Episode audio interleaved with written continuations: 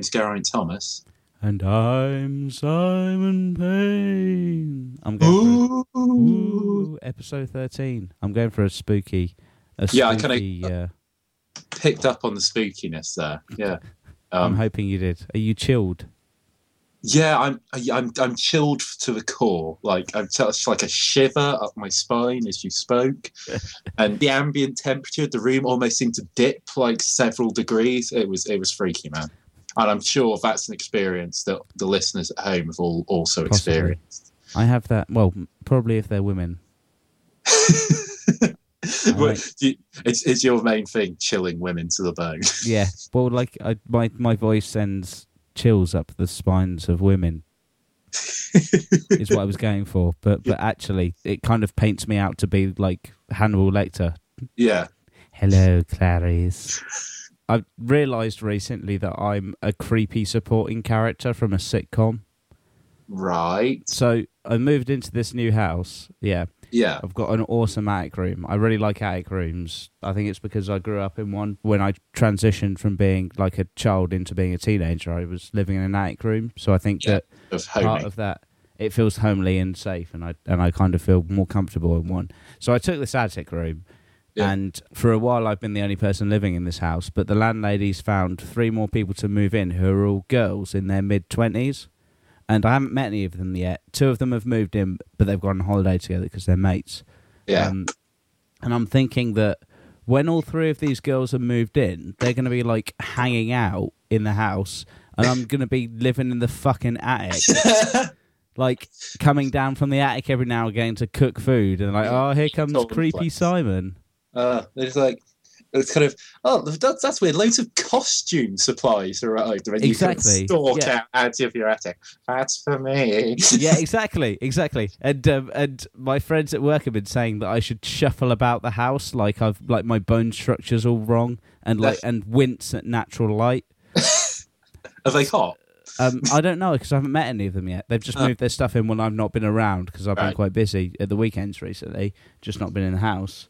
And it's yeah, I basically if this was a if this was a film, I'd be played by either Seth Green or Seth Rogen, which is not Someone- great. Some, someone called. Do you really think you'd be? I. I, all I right, reckon, no, yeah, Seth Green probably, you think if or or Seth- maybe I don't know. I can't see him he being the kind of creepy guy who lives in the attic. what Seth Green? Yeah, no, I, don't- I, Yeah, I don't think so. no, I don't think so. I think you're miscasting him there. You think? uh, well, who do you reckon would it would play the creepy guy who lives in the attic? I kind of got a picture in my mind of a guy, but I can't think who it is. Um, Oh, also, like if they ever poke their head into my room just to see what's going on, it's an attic room, so it's like door a door that leads directly to stairs that wind around a corner, so you can't actually see my room at all from the door. But what you can see is a small wardrobe, which at the moment has on top of it three anime girl figures, a, a okay, wait for it, wait for it, three of them, yeah, all from the same well, series. Well, that's A- really fucking weird straight off. I mean, you are like with that, you are the creepy guy in the attic already. Yeah. Yeah. Also, yeah. also behind those, a Force FX lightsaber, that's a kind of heavily awesome. convent- converted Nerf gun, and a Portal Two lithograph in a frame. Those are the only things you can see near the stairs from the bottom, uh, from the door at the bottom. Man, yeah, I definitely move those like anime figurines, um, you know, possibly onto eBay or something. Shut the fuck Out up. of your life. No, I think they're cool. I don't care. I like them. they're, they're not. Shut up, man. Uh, so yeah, that's gonna be that's gonna be interesting. But but what do I do now? I can't be like aggressively social because that's gonna be really weird. At some point, ask if they want a cup of tea. Yeah, yeah, yeah that's a, that's a that's a good common ground. But don't do it in a creepy way. Yeah, do you want to? It's like, oh, I'm just uh, boiling the kettle. Do you want a cup of tea? Yeah. Bam. Keep it keep it nonchalant. That's fine. Yeah. And uh, yeah, and then you can have a cup of tea and like. And so, like, what do you do anyway? And then you get in conversation. Yeah, everything will be fine. and then everything's fine. That's Yeah, that's but- that's how you interact with uh, in, in, in normal starters. I know I know how to not. Yeah, I, know. I was just like, wait, that's really weird. I'm kind of giving you advice on Yeah. how to speak to people, which you're quite good at. Oh, yeah, I'm perfectly. It's just that like this is going to be an interesting situation for as long as I want it to be an interesting situation. I guess so. Yeah, I've, I, yeah, I suppose I've never been in a situation where I've had to live with people I, like the only time I've ever had to live with people I don't know is in my first year, like freshers week, and that's not a normal situ- social Yeah, situation. exactly. anyway. Also, also another thing, the way that the house is set up, like I think that the attic room is converted out of what the old attic was. So the house was never really made to have a full room in the attic. So as a result, if you open my door fully, it blocks the route between two of the rooms and the bathroom. So basically, if I time things incorrectly, I can simultaneously trap one of the girls outside of their room in a towel as they leave the shower. I have to make sure I never do that. please, please don't do that. I'm going to that- do my best not to do that. yeah, un- unless you can get a laugh track. Yeah, yeah, yeah. That's the only way that can work. It's and like, then say something awkwardly about Tony Stark, and everything will be fine. They'll be Yeah, like, "Oh, you're one of those Big Bang guys." Yeah, but what what'll happen is like is you'll catch them there, and the audience will go oh, and then you'll say something nerdy, and they'll be like, and that'll be fine. Yeah. Okay. Well, good. Okay. I'll just I'll have to, I'll just remember I'm in Big Bang Theory, and everything Yeah. will be fine. Just carry around like a dictaphone with audience effects on it. It'd be cool. that would be amazing, but would not make anything any less terrifying. Like if I walked into a room and was like, "Sure is hot in here today," and then just press a button on the dictaphone and it plays canned laughter. or just like yeah, or just when people c- come into the room, play a little thing which just have people applauding instead. Woo! like, yeah. are you a sociopath? no, I'm a, I'm I'm the main character in the sitcom of life. I'm just a funny, wacky I'm guy. just a wacky guy. Like I there's one thing I do want to talk about uh, um is um we talked. uh, I think was it a couple of weeks ago. We talked about nature and basically how nature lifted us up. Yeah, yeah, with Yeah. our with with our soon to be announced movie that we're currently producing. Yeah, the uh, screenplay's taking a little bit longer than I thought it would. Uh, You know, I've got some other projects on, but you know, we're we're, we're getting there. Um, I'm sure we'll have something up, you know, you know, up soon to give to the studios. Um, hopefully. hopefully. Um, but anyway, um, I thought because of that, I would quite want to do some other nature stories, just to Mhm. sort of, you know, and I think an- animals are always good. I think, Yeah. uh, and so um, our first, my first story this week is uh, playful seal sparks lifeboat alert off Cooden Beach. Uh, a lifeboat crews were called to report of two people in trouble in the English Channel off East Sussex, fa- um, and they found a man swimming with a playful seal. Amazing. Dover Coast Guard was alerted after a woman had reported seeing one person struggling in the sea and another shouting for help off Cooden Beach. The alert prompted a response from the Eastbourne and Hastings inshore RNLI lifeboats at about 8.30 British summer time. The RNLI said the incident was logged as a false alarm with good intent. Is the best bit. Yeah. This is the quote from the lifeboat man. When the volunteer crews arrived on the scene, it was discovered that the early morning swimmer had found he was swimming with a playful seal and was so thrilled with the experience that he couldn't help but yell out with sheer joy. That's amazing. it's such an adorable story. He wasn't shouting for help. He was just shouting because he was so overawed with the playful capriciousness of nature. Yeah, I've, I'd like, I like honestly, like reading when I first saw that story, it literally put a smile on my face. I was Yeah. like, oh, Yeah. nature. Because let's face it, if I if you were out swimming in the English Channel and a, and a and a playful seal came up to you, probably also like be extremely happy. Yeah. Yeah, yeah. I'd be I'd be really happy. And also a seal is probably one of the least threatening of the marine animals to come across. Yeah, because like I mean, a, like a playful porpoise or something would be equally adorable, but they're quite big, so like Yeah, hit Yeah, yeah.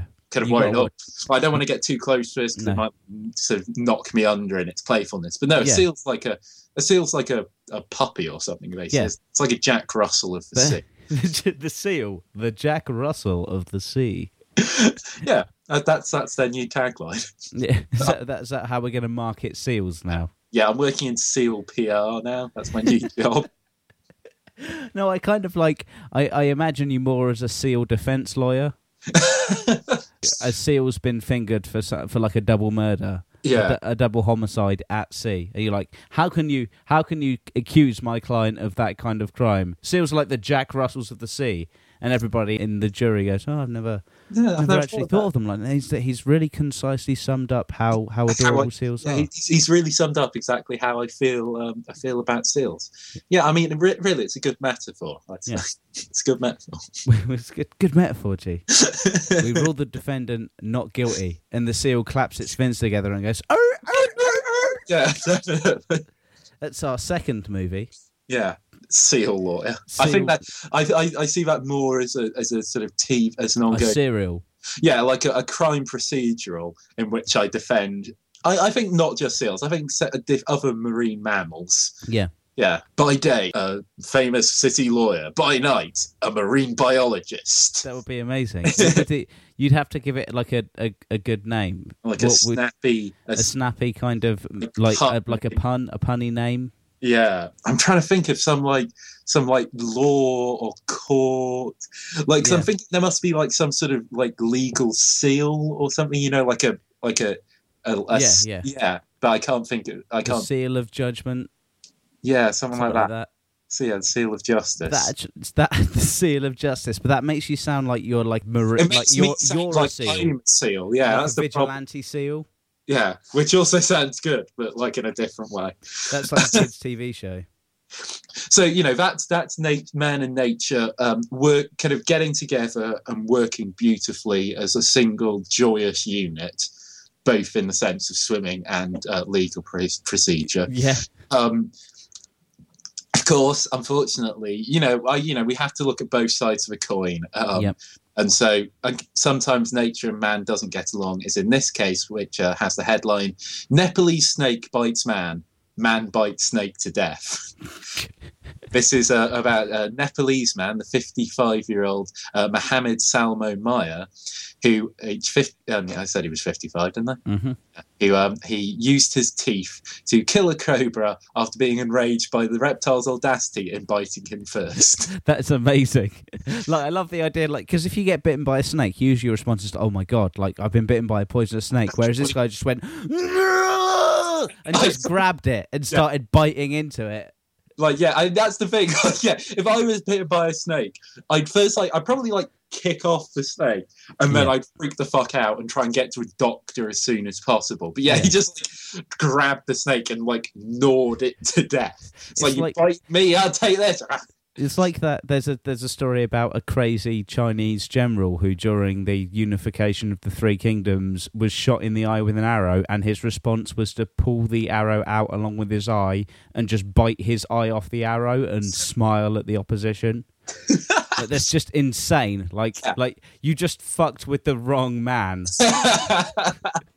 Not only am I going to pull the arrow out, I'm going to eat my own eye off of it. And then Yeah. he wore a badass eye patch for the rest of his general generalhood. general ship General, general, don't fuck with me. yeah just just, just generally Yeah. Oh, whammy. anyway, so yeah, he he bit the, he gnawed the snake to death essentially, um, and he, apparently he's like they, he went to he went to the village hospital after that, and they said you know he's, he's he was going to be fine, and apparently wasn't an endangered snake, so he's cool. Um, Yeah, that's it's cool. fine. It's fine for him to bite a snake to death. I think you have the right to. I think even if it's an endangered snake, like they can't hide behind diplomatic immunity. That's not how it works. It can't be like Die Hard, But like the just yeah, running that- around. yeah, there's been the snake, like, like the snake pulled an Assange and sort of sought sought refuge at an embassy. Sort sort diplomatic immunity in a in a nearby gecko consulate. Like, nah, it's fine. Our regime supports him, Yeah. and his right to bite people's And- ankles. and his right right to bite people's ankles and get other snakes in trouble, but then reap all the glory.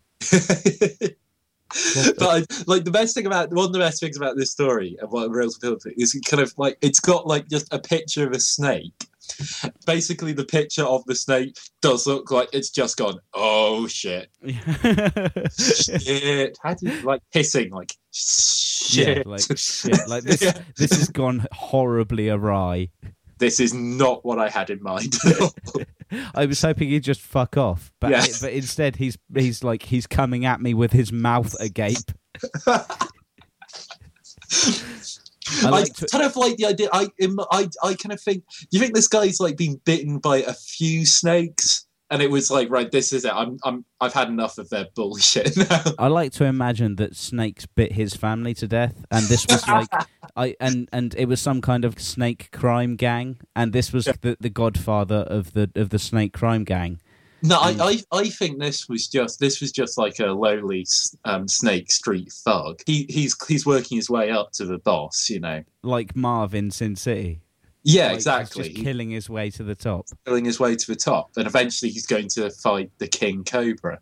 which which isn't an actual king cobra. It's like a massive king cobra who wears a crown and can speak English.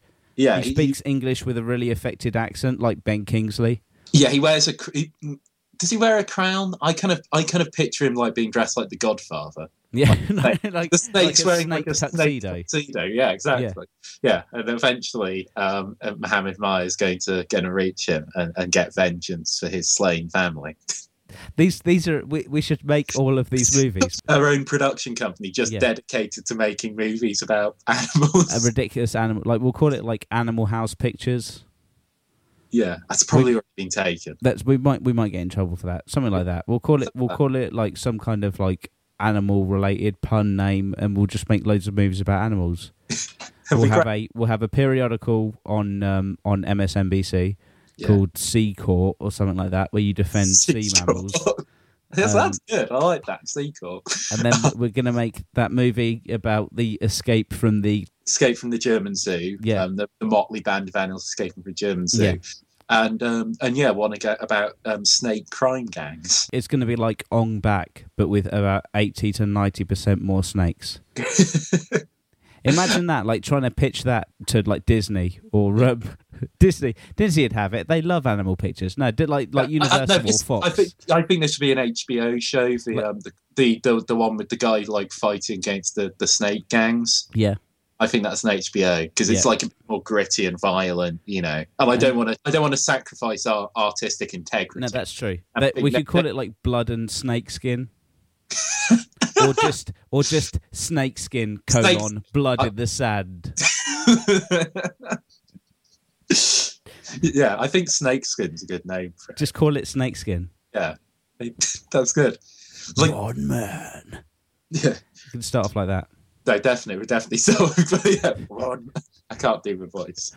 Before we give up on the animal things, I do have a, another another animal story, our final animal story of this week. Um, Mhm. in this segment of the show, Yeah. my final animal story is um, it's also our science story because you know we like to discuss science um, Yeah. every week. Um, and this is a report a group of Japanese scientists at the Primate Research Institute of Kyoto uh, University have given gibbons a bunch of helium. They've pumped them full of helium and made them sing. That's amazing. And in, in doing so, they discovered that just like humans, helium also gives gibbons squeaky voices. But you don't need to like that's not a test you need to do because that you getting a squeaky voice from helium is a is a property of physics. It's not something to do with it doing something weird to your lungs or your your vocal cords. Yeah. But basically, it's just like the most point. It's like so. It, I'll, read, I'll do this story. Gibbons are social animals and quite like singing. Now it turns out the small apes are act- actually using the same vocal techniques as their big brothers, humans, and have all the skill of the best opera singers. Probably not true. No, probably not true. But carry on. Japanese scientists tested the effects of helium gas on gibbons calls to find out how much their singing changed when their sounds, their voices sounded abnormally high pitched. Much to everyone's surprise, the gibbons can amplify the higher sounds by adjusting the shape of their vocal tract, including the mouth of trunk, just like professional singers. So basically, they gave bu- he- um, gibbons a bunch of helium, they pumped them full of helium. Their voices went a bit squeaky, and the gibbons were like, "Oh, my voice sounds a bit squeaky. I should probably probably do something to offset that." Yeah. That's, good science right there, guys. Good work. good science, Takeshi Ni- Nishimura of Primate Research Institute of Kyoto University. Is his name actually Takeshi Nishimura? Uh, that's the name of the guy. He's. Uh, I'll, I'll give you a quote. Our data indicate the acoustic and, f- and physiological mechanisms used in si- uh, gibbon singing are analogous to human soprano singing, a professional uh, operatic technique. No. And then and then they got a guy in a terrifying mask to chase them through a hexagonal maze and made them walk along a really thin bridge whilst firing footballs at them. Um, intriguingly, the picture to illustrate this article is a gibbon walking across a very small bridge, a very narrow bridge. So you might be onto something there. It might just be that that General Takeshi off of Takeshi's Castle is torturing gibbons. How how Like, would that be though if you rocked up? Basically, humans won't go to Takeshi's Castle anymore now that Yeah. they've realised that it's impossible to win, Yeah. and so he's getting gibbons instead. Yeah, but but thinking about it, if if like Takeshi's Castle as a name is kind of like you would you understand that that's kind of jovial and stuff. If you rename Takeshi's Castle Takeshi's Castle and Scientific Research Institute, nobody's going anywhere near that place. We've learned this lesson. We learned this lesson a long time ago. Yeah. Yeah, and I, I, to be fair, I don't think Takeshi's Primate Research Institute has as much. So it doesn't roll off the tongue as much. It think sounds perhaps- so sinister. Like, Takeshi's Primate Research Institute. or like just Takeshi's Castle and Primate Research Institute is even worse. Talking of science stories, I've got some pseudoscience so- stories, as it's the 13th episode. Well, uh, there's been a fortuitous twist. I wasn't actually aware, I, I hadn't really thought about it being the 13th episode, but um, yesterday, well, this is You're kind of ruining the magic. basically. This is basically- not, like no, no, no. We, we prepare all of this like a week or, or at least in advance. Everything is- is planned. everything's planned really carefully. We have the Illuminati send us the news early so we can get everything set up. yeah, We knew about Julian Assange like about a year ago, essentially, because we've been Yeah, planning like, this for so yeah. long. Yeah, we, yeah, we, we knew about we. I mean, we, we've really got the play by play book and how this is all going to end. And, Yeah, yeah. Also, you wait and I, until I don't I don't mean song. I mean the world. yeah, like you get to you get to December this year, shit's gonna pop off, but not in the way you expect. Yeah, we probably shouldn't go into it. You know, Well, want to keep our sources. yeah, you know, yeah, safe. yeah. Well, let's keep that quiet. Anyway, so um, I was driving back to um, to Nottingham, where I live, last night from my girlfriend's. Um, Yeah. Obviously, bank holiday weekend. Spent a long weekend together. Very nice. And Yeah, sorry, I forgot up. it. I forgot it was a bank holiday. That does make sense. yeah, yeah, yeah, of course, you don't you don't have a job, so every no. every day's a bank holiday Days weekend for bank you. holiday. Yeah. It must be it must be lovely. So I'm driving back up. I'm not jealous. I'm driving back up and what I like to do when I'm driving in my car, especially quite late at night, because it seems like the radio in general late at night kind of phones it in. All of the big names anywhere are are back at home. They don't want to work the graveyard shift. You occasionally pick up the odd interesting up and comer, but generally generally late night, I'm talking like ten o'clock onwards, it's usually trance music or or n- not much else on Yeah. the radio. Yeah, no, like trance music and pre-recorded documentaries Yeah. are stable. That's basically all you get. Yeah. So I'm driving back. I left her house about half past ten at night. Got back to mine about midnight. Um, I was lucky enough to tune on to into on Free Radio, which is a uh, commercial radio station, which is I believe broadcast from the Coventry area. I tuned into a talk radio st- show called The Sanctuary, which runs late night on weekends. I think it's only Mondays, or it's one of those things where it's like Sundays and bank holidays. And Yeah. the topic last night was uh, the paranormal. They were they were talking about premonitions, but obviously they had they had quite a few ghost stories come in as well. yeah, I can't really explain to you how much fun driving back home up the M1 is while you're listening to a talk radio show about the paranormal based in the Midlands of England. yeah. Okay, so a lot of people with very sort of strong, kind of Midlands accents. Yeah. Yeah, It kind of it made me very proud to be British because it's quite the weird combination of, of skepticism and credulity that that combines in the British psyche. Like like they everybody seems to start their stories off with I know this sounds stupid, I kind of don't believe it myself, but here's what happened.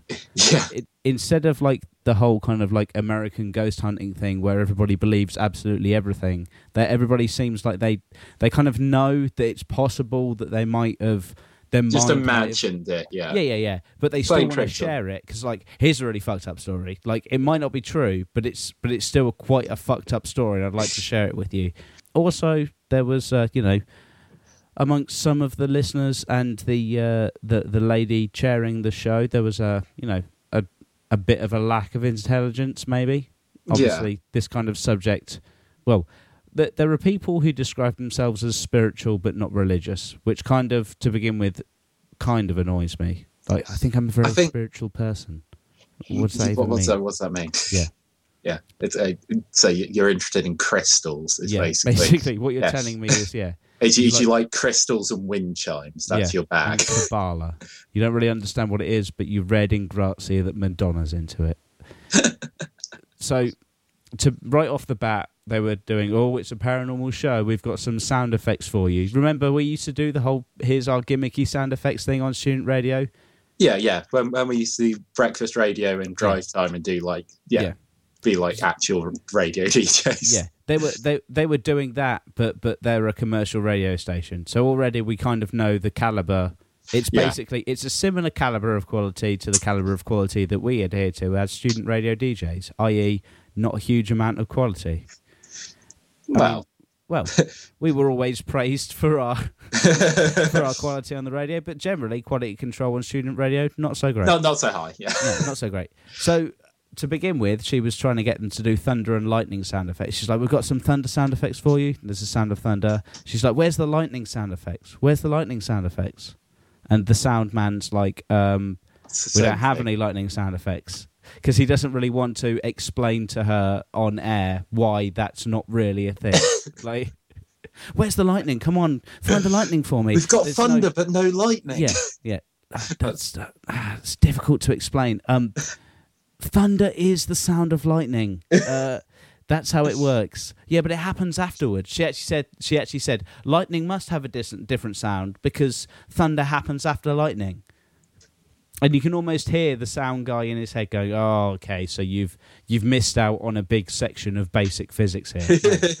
Sound travels slower than light, so the lightning. Just don't- don't worry, don't don't think about it. We don't have any lightning sound effects. I'm very sorry. But they had like people calling in. You had the standard like I lived in a crazy house when I was a kid, and loads of freaky stuff happened when I was a kid, which is something I always struggle with because like you're a kid, so obviously those those memories have been magnified in your mind. But there Yeah. were some some pretty interesting stories, stories about like kind of I saw ghosts when I was a child.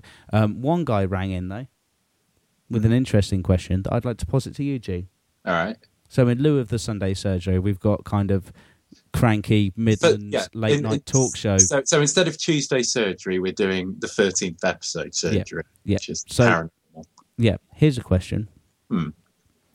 Do insects make ghosts? Um, now, I just want to understand the phrasing here.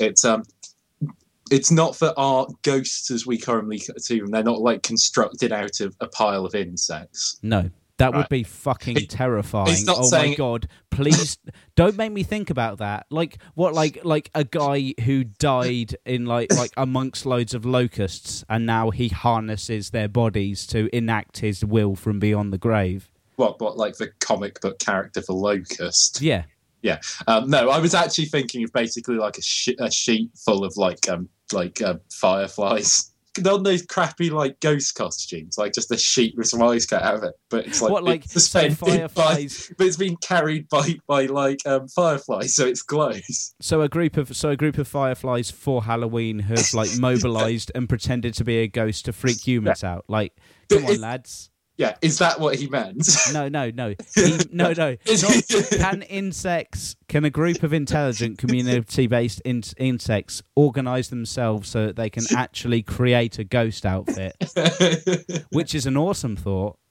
And I think that if there's any insects out there listening, you know, you Yeah. might be any flies on the wall. yeah, Any- please feel free to do that and you know send in a photo. Send in a photo. This is me and the guys uh, down, uh, um, down, down by the uh, by Stonehenge during the solstice. Uh, we're just uh, fucking with the druids.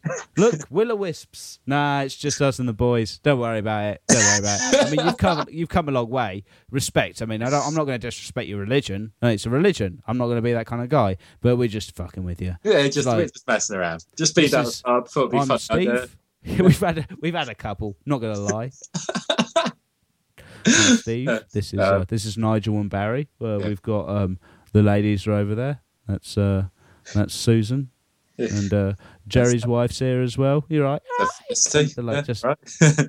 All right, Deborah. we're just uh, we're just having a bit of fun. Anyway, you uh, you get back to yeah, rituals. carry on. Yeah, Lovely night. Have a good one. no, it wasn't that. That that's No, not what he was asking. because that's so much better. what he was asking then, I take it, was if insects die, do they leave ghosts behind? Yeah. Basically, he thought he was being haunted by a spider.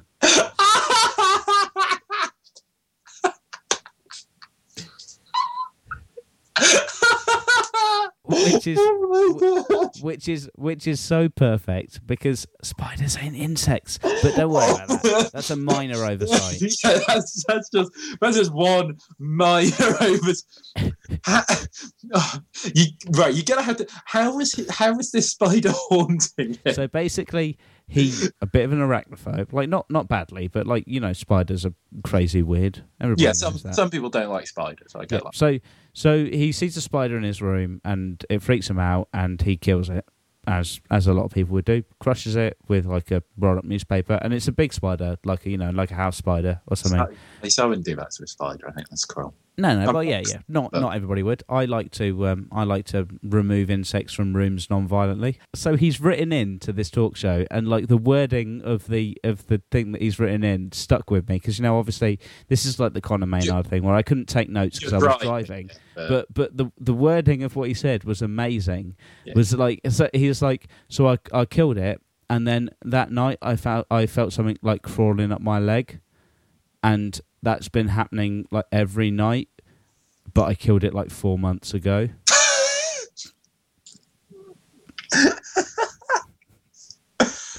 oh, Yeah. right. Um, I mean, to be fair, the fact that he killed the spider did upset my initial angle of attack on the insect ghost thing, which was that you know.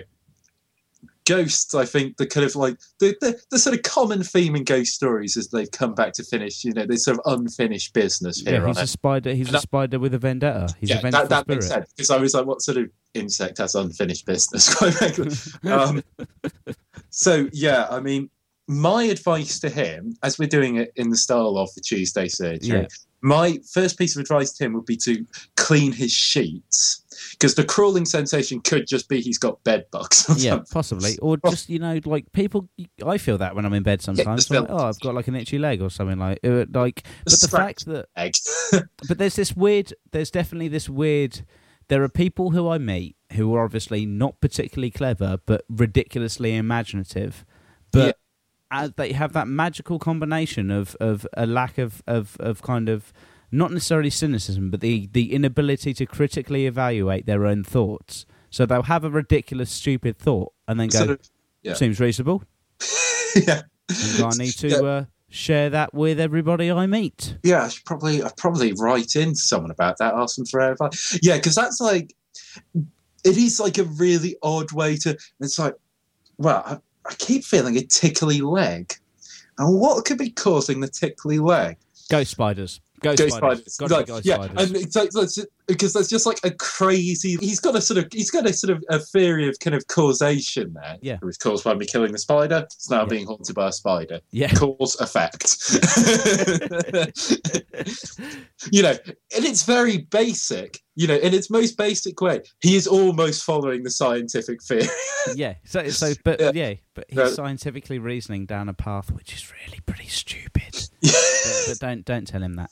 yeah, So that, That- was that went that that one made me chuckle. I was like, that's that's just really weird. That's really really That's really awesome. weird. Um, another another one of the um another one of the things that was mentioned was there's a um there was a guy.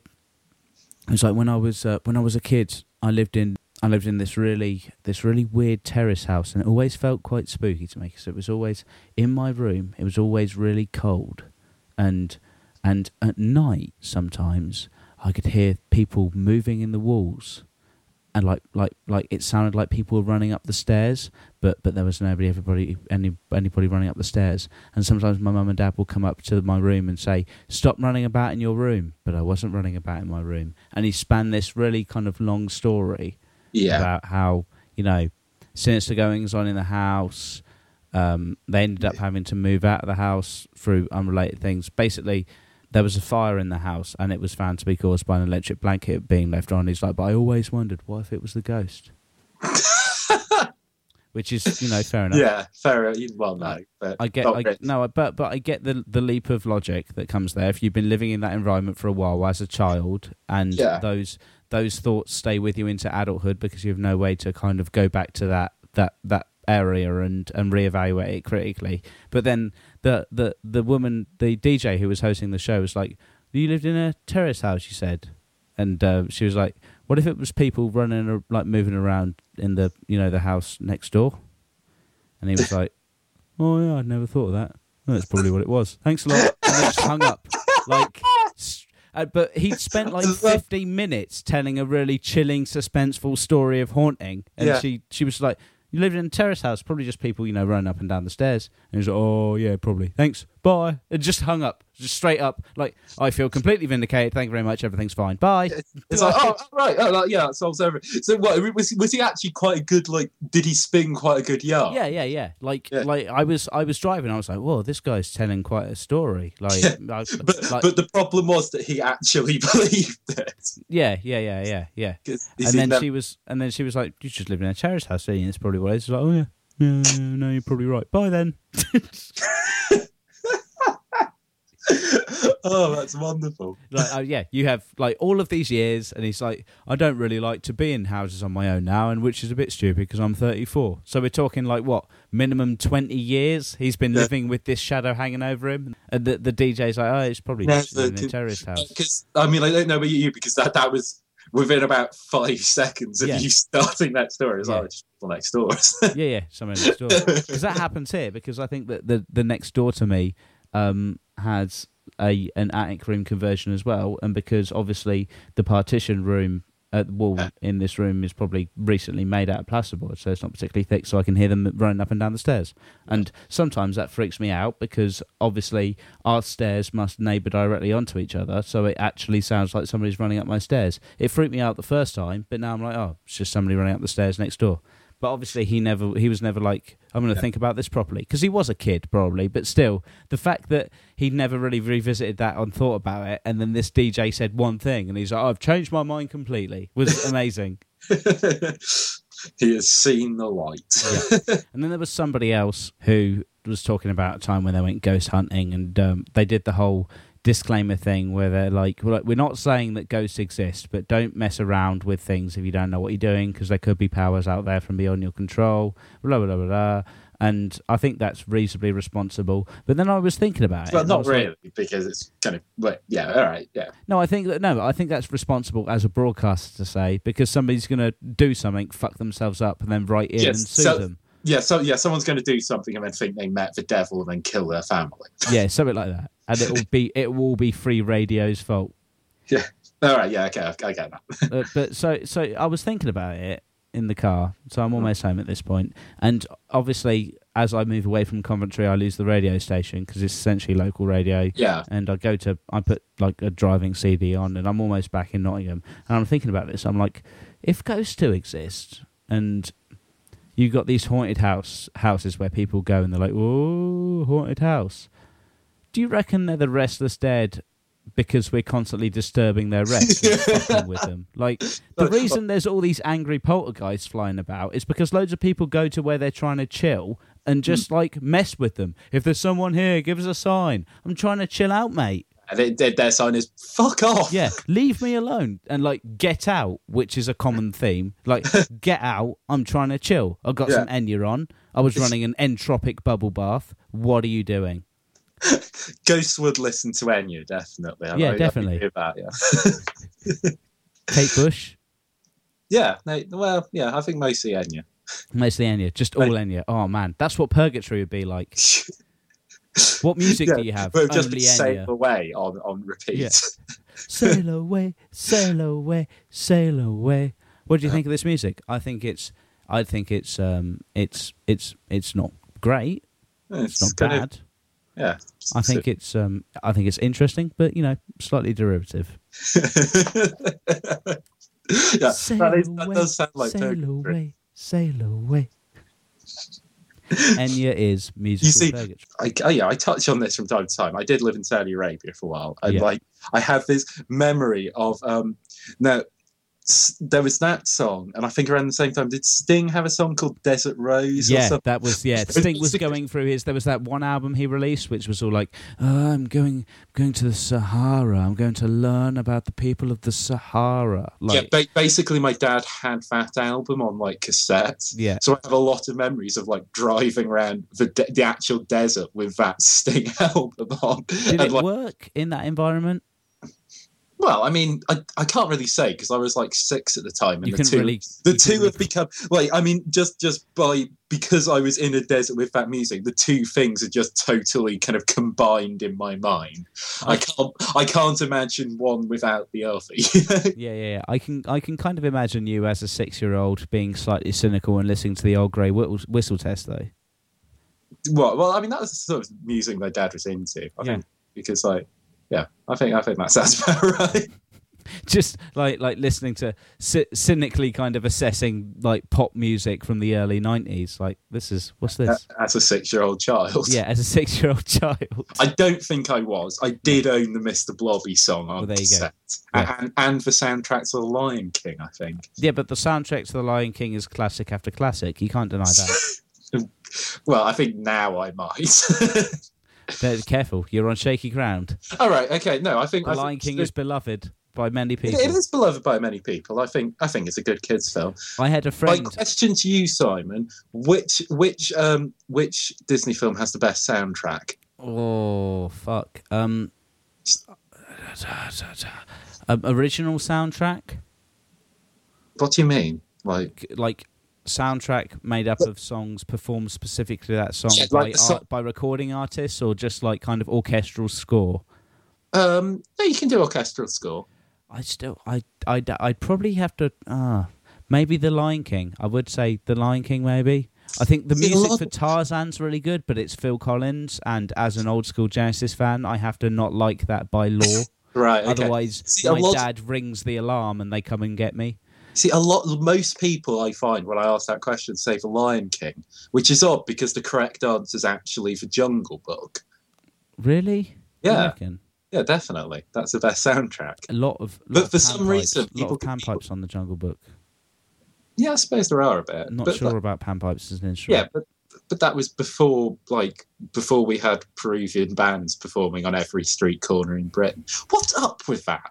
That is an odd thing, isn't it? I think it's it's large. I think that's quite a Manchester centric phenomenon. No, I mean I've seen it in I've seen it in um, other big cities. I've seen it in like London and Birmingham. Oh no, wait, yeah. There's like always there's two guys. One's playing guitar, one's playing panpipes, and then they've got a backing track. They've got like rest a, of they've got the like a work. synth, like a terrible like bad synth backing track. yeah. yeah.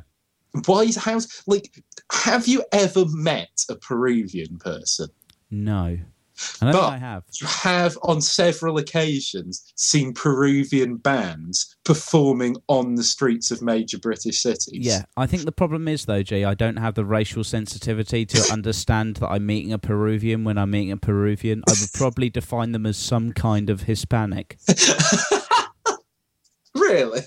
I just I'm really bad with races. You're, I'm not you're racist. just, you're just bad at working out which race is Yeah, which. I'm bad at judging. if anything, you're not. You're the anti-racist because you can't tell the difference between different Yeah, yeah. races. Yeah, I'm too ignorant to be racist. right, fair enough. The errand of mercy. We're too ignorant to be racist. That's good. I like that. I genuinely am. Like, like, like, if I was going to draw a cultural map of the world, it would be very offensive to begin with. But like, literally all of Latin America would just be a block, and all of Eastern Europe would be a block. Don't, don't do that. Don't do that joke. That's not a funny joke. And maybe like, See, I wasn't going to do that joke. But that is a funny joke. It's not a funny joke. All of Eastern Europe would be a block. Um, and I think it's because I haven't really been to a lot of places outside of Europe, so it's really difficult. I, I never really did the whole wandering student thing, so so I feel like there are a lot of countries in Europe that have defined cultures for me because I've been to them and I've experienced them. But I. I'd struggle to tell, like all of the crazy different historic nations of the Middle East. I have difficulty kind of defining. I know Egypt because I've been to Egypt, but other than that, Jordan and Lebanon and all of those places, like it's well Yeah. difficult for me to go. Oh, you're Jordanian. But yeah, I think a- no, I, I think that's a legitimate thing because they are all like Arabs and they all speak the same language. Yeah, so- but also, if you mistake a Jordanian for a different Middle Eastern race, it's it's going to fucking kick off. It might kick off. Yeah, lot of lot of bad blood going on in that part of the world. I'm not sure why. Lot of lot of lot of stuff kicking off for some reason. G, yeah, it's odd, that, isn't it? it's weird. Yeah, but, no, okay, but no, I, I, I like that. I think to to I, I think uh, that, I think if anything, you're you're in a better position. You're not constantly going.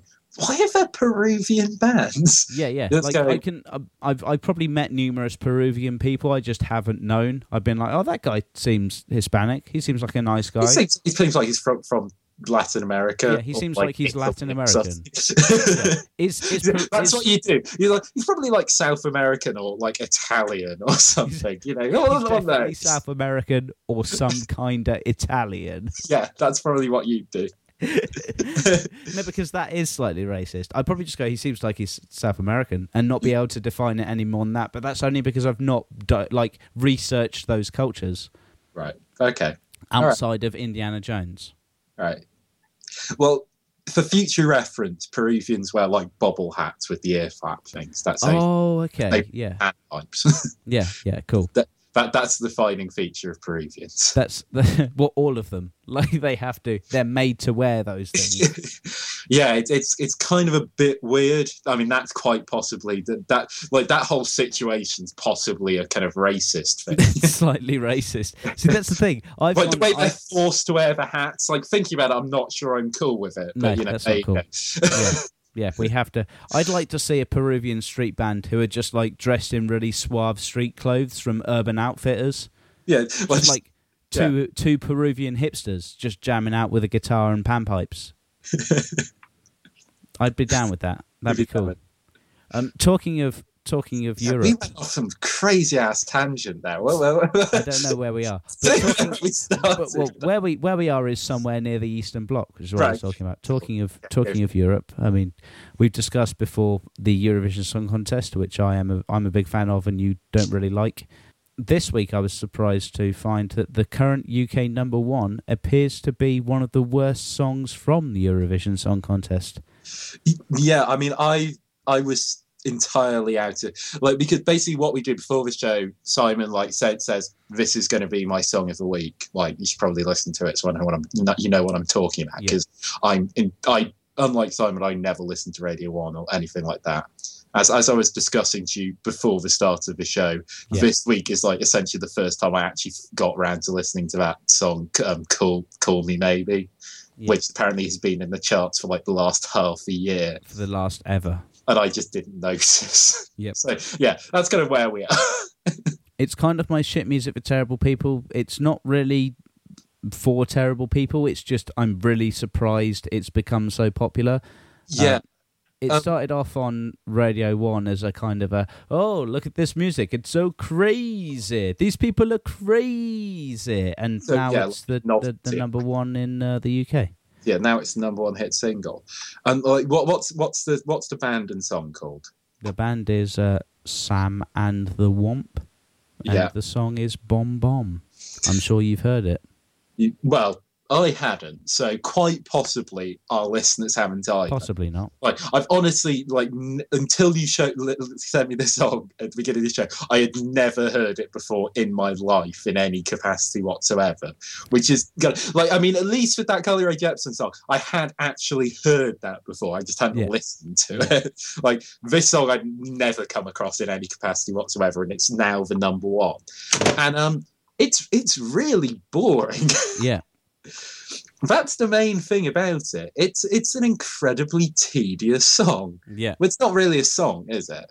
It's more of like it's more of just like the worst parts of Eurovision knitted together. Yeah, because like I, I like he sent me Simon sent me this, and I was like, "Where are they from?" And I guessed some kind of Belgian was probably it was like some I, I thought sort of French Belgian because it was just that sort of so disconnected from normal society that that seemed like the sort of thing Wallonians would go in for. So Simon looked into it, and um, where where where is this um, crazy Euro pop band from? It's actually um, it's it's partially ran by the son of a man called Trevor Horn. Music buffs will know Trevor Horn as the English record producer who basically invented the English 80s music scene. And his son, uh, whose name is Aaron, Yeah, is a member of the band Sam and the Womp, and they are currently the UK number one with a crazy Euro trashy song. But the thing is, like Euro trashy songs generally sort of fast paced and upbeat and Yeah. kind of like kind of like kind of catchy. Yeah. Like I watched this I watched the music video to this song, like what, all of like about forty five minutes ago. Yeah, And I really have no memory of it yeah, apart from that it was boring. yeah. So I just want to tell you, Trevor Horn, big deal. yeah. Like, Yeah. so he he used to be in Yes, who uh, you know, I'm a big fan of. you are a big fan of Yes. we, we've discussed this before. So, so he played with Yes in um, in hits like, you know, Big Generator, Nine Oh One Two Five. They're the more poppy um, Yeah. songs by Yes. My dad's not a big fan, but I kind of enjoy them because they're a bit silly. Yeah. Um, I, I I don't mind them. yeah, yeah, yeah. He's um he also won a Grammy for uh, producing "Kiss from a Rose" by Seal. Uh, Which he is- worked, You know, probably one of the biggest pop songs of all Yeah. time. yeah, yeah. Um, he worked with the Buggles. He's Uh, yeah. worked with ABC on the Lexicon of Love. He's worked with Frankie Goes to Hollywood. He's So- worked with Pet Shop Boys. He's worked with Simple Minds. He's worked with Paul McCartney. Like, he's worked with Mike Oldfield. Yeah, he he's a big music guy, and his And- son And his is son is, yeah, not good at music. yeah. apparently, You'll, you'll like him. He's worked with Belle and Sebastian. I do like Belle and Sebastian. They're Yeah. one of my favourite bands. There Yeah. we go. So there you go. also, maybe a bit of a misstep for him. He worked with Tattoo. Remember t.A.T.u.? Were they the lesbian, lesbian the, the fake schoolgirls? lesbian Russians? Yeah. yeah, yeah. But he worked with t.A.T.u. in 2005. Bit of a, you know, Was that when they were big? that was uh, well, they were big for about a week. Yeah, because I remember being a teenage boy and watching them make out. Like Yeah. that's. But apart from that, I can't really tell you much more about them. Yeah, yeah. Well, I think that was their entire appeal, weren't that? Yeah, he's been a busy boy, but his son, not not so great. But apparently, in the the way that the music business works is you fail upwards. So I guess Yeah. well done. Well, I mean, I think essentially what's happened is that, like you say, his dad's a really big. He's kind of like, like worked with a lot of musicians, really big music producer. His son's create created a shit band that Yeah. plays an inc- incredibly tedious music. Mhm. Like that's the thing. Like most when we do shit songs, terrible people, we, it's like they are terrible. But you Yeah. get why idiots would like Yeah, them. yeah, yeah. Whereas Okay, this song I'm is just not going to interrupt you for a moment. Trevor Horn co-wrote "Video Killed the Radio Star." Yeah, I think I knew that.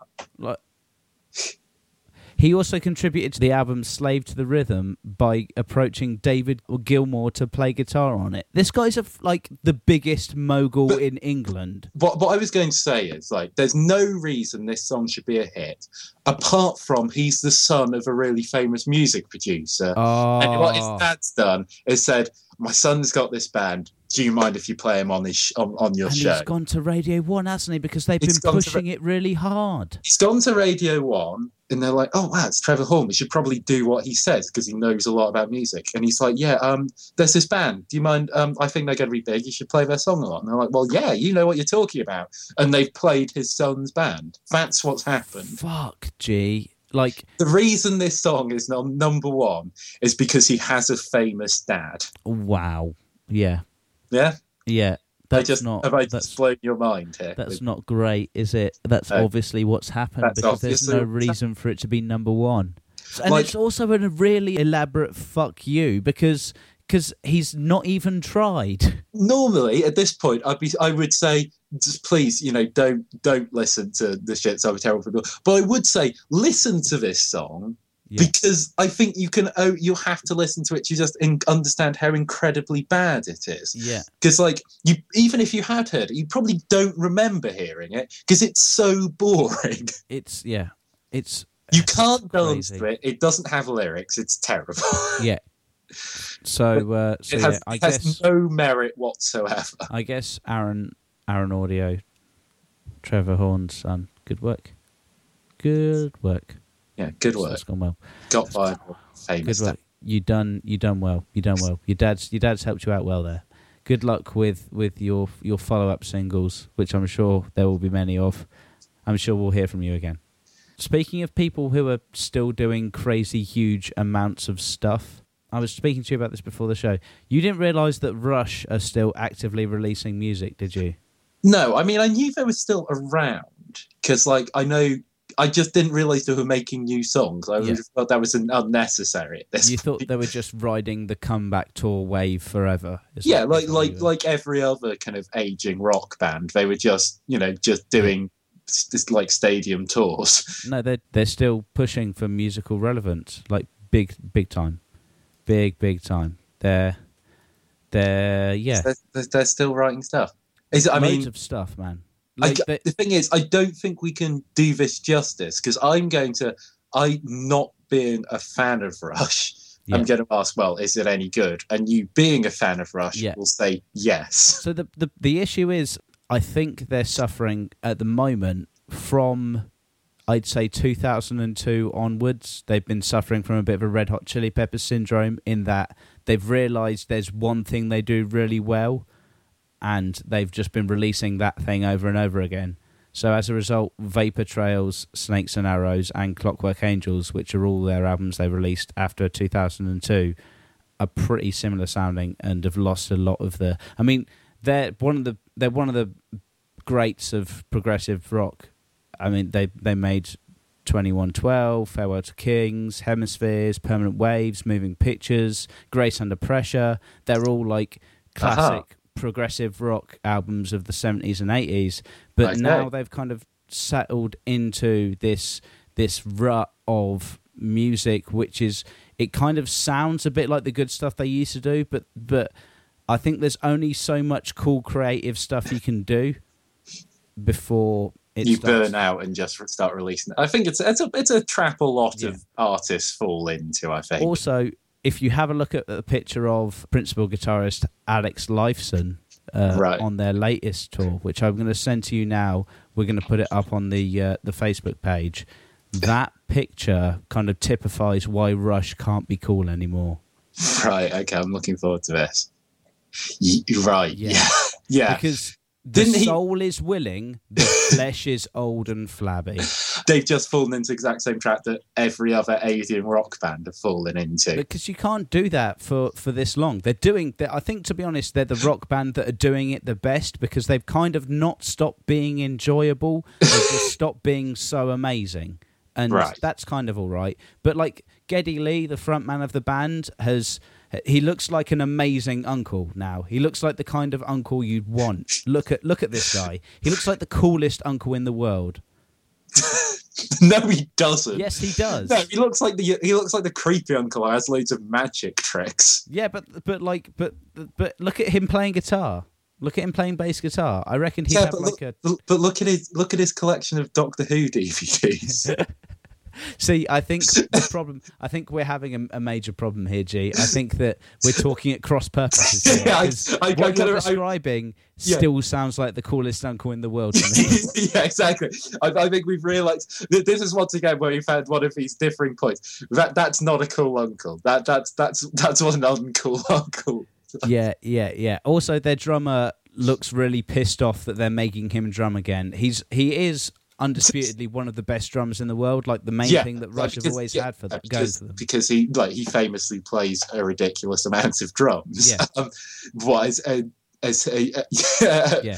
Do you think the arthritis is probably starting? I think also he looks like he was maybe in the middle middle of doing a rather large plastering project in his second home, and they're like, "Neil, we need you to do, go, come on tour on us." And he's like, "Bloody hell! I've just started the left wall." Like he looks like quite unhappy that, that he's he's having to tour again, and they've taken him out of his comfy chair in front of the football. he, he, he's like refacing his house, and he's Yeah. like, "It's like I need to get that wall finished before winter. Yeah,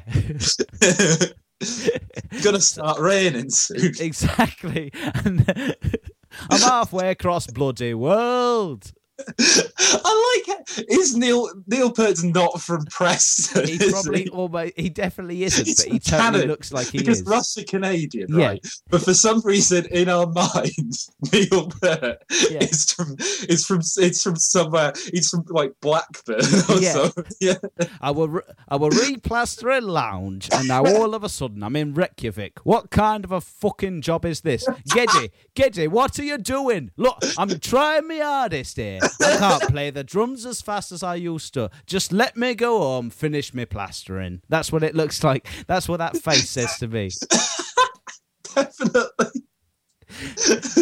and, Ge- and Geddy Lee's like, no, man, we've got to carry on touring, man. I have to hold on to the glory, man. You don't understand. Like Geddy Lee's basically like a lich who's only being powered by cr- progressive metal at this point. He's got nothing else left. If he stops playing bass guitar, he turns to dust. See, they've, they've done they've done their best, but, Yeah, but they're, they're trying the hardest. guys, you don't need to release any more albums anymore. They're the third biggest selling band in the world. Yeah, then yeah, that, I I knew it was ridiculous, somewhere like ridiculously up there in Yeah. the list. Um, just guys, chill, let it go. They celebrated their 30th anniversary with a tour in 2004. Guys, just, it's fine. You're amazing. Bow out now because I'm worried that you're going to release a terrible album and and you're going to lose us. Yeah, and I'm kind of worried that Neil Peart's going to have a heart attack on stage. Yeah, yeah. or he's just going to punch one of you because going you won't let him finish plaster in his lounge. He's going to storm off in a huff Yeah, because they didn't put the, the, the, the pork pie and cup of tea included in his rider didn't turn up.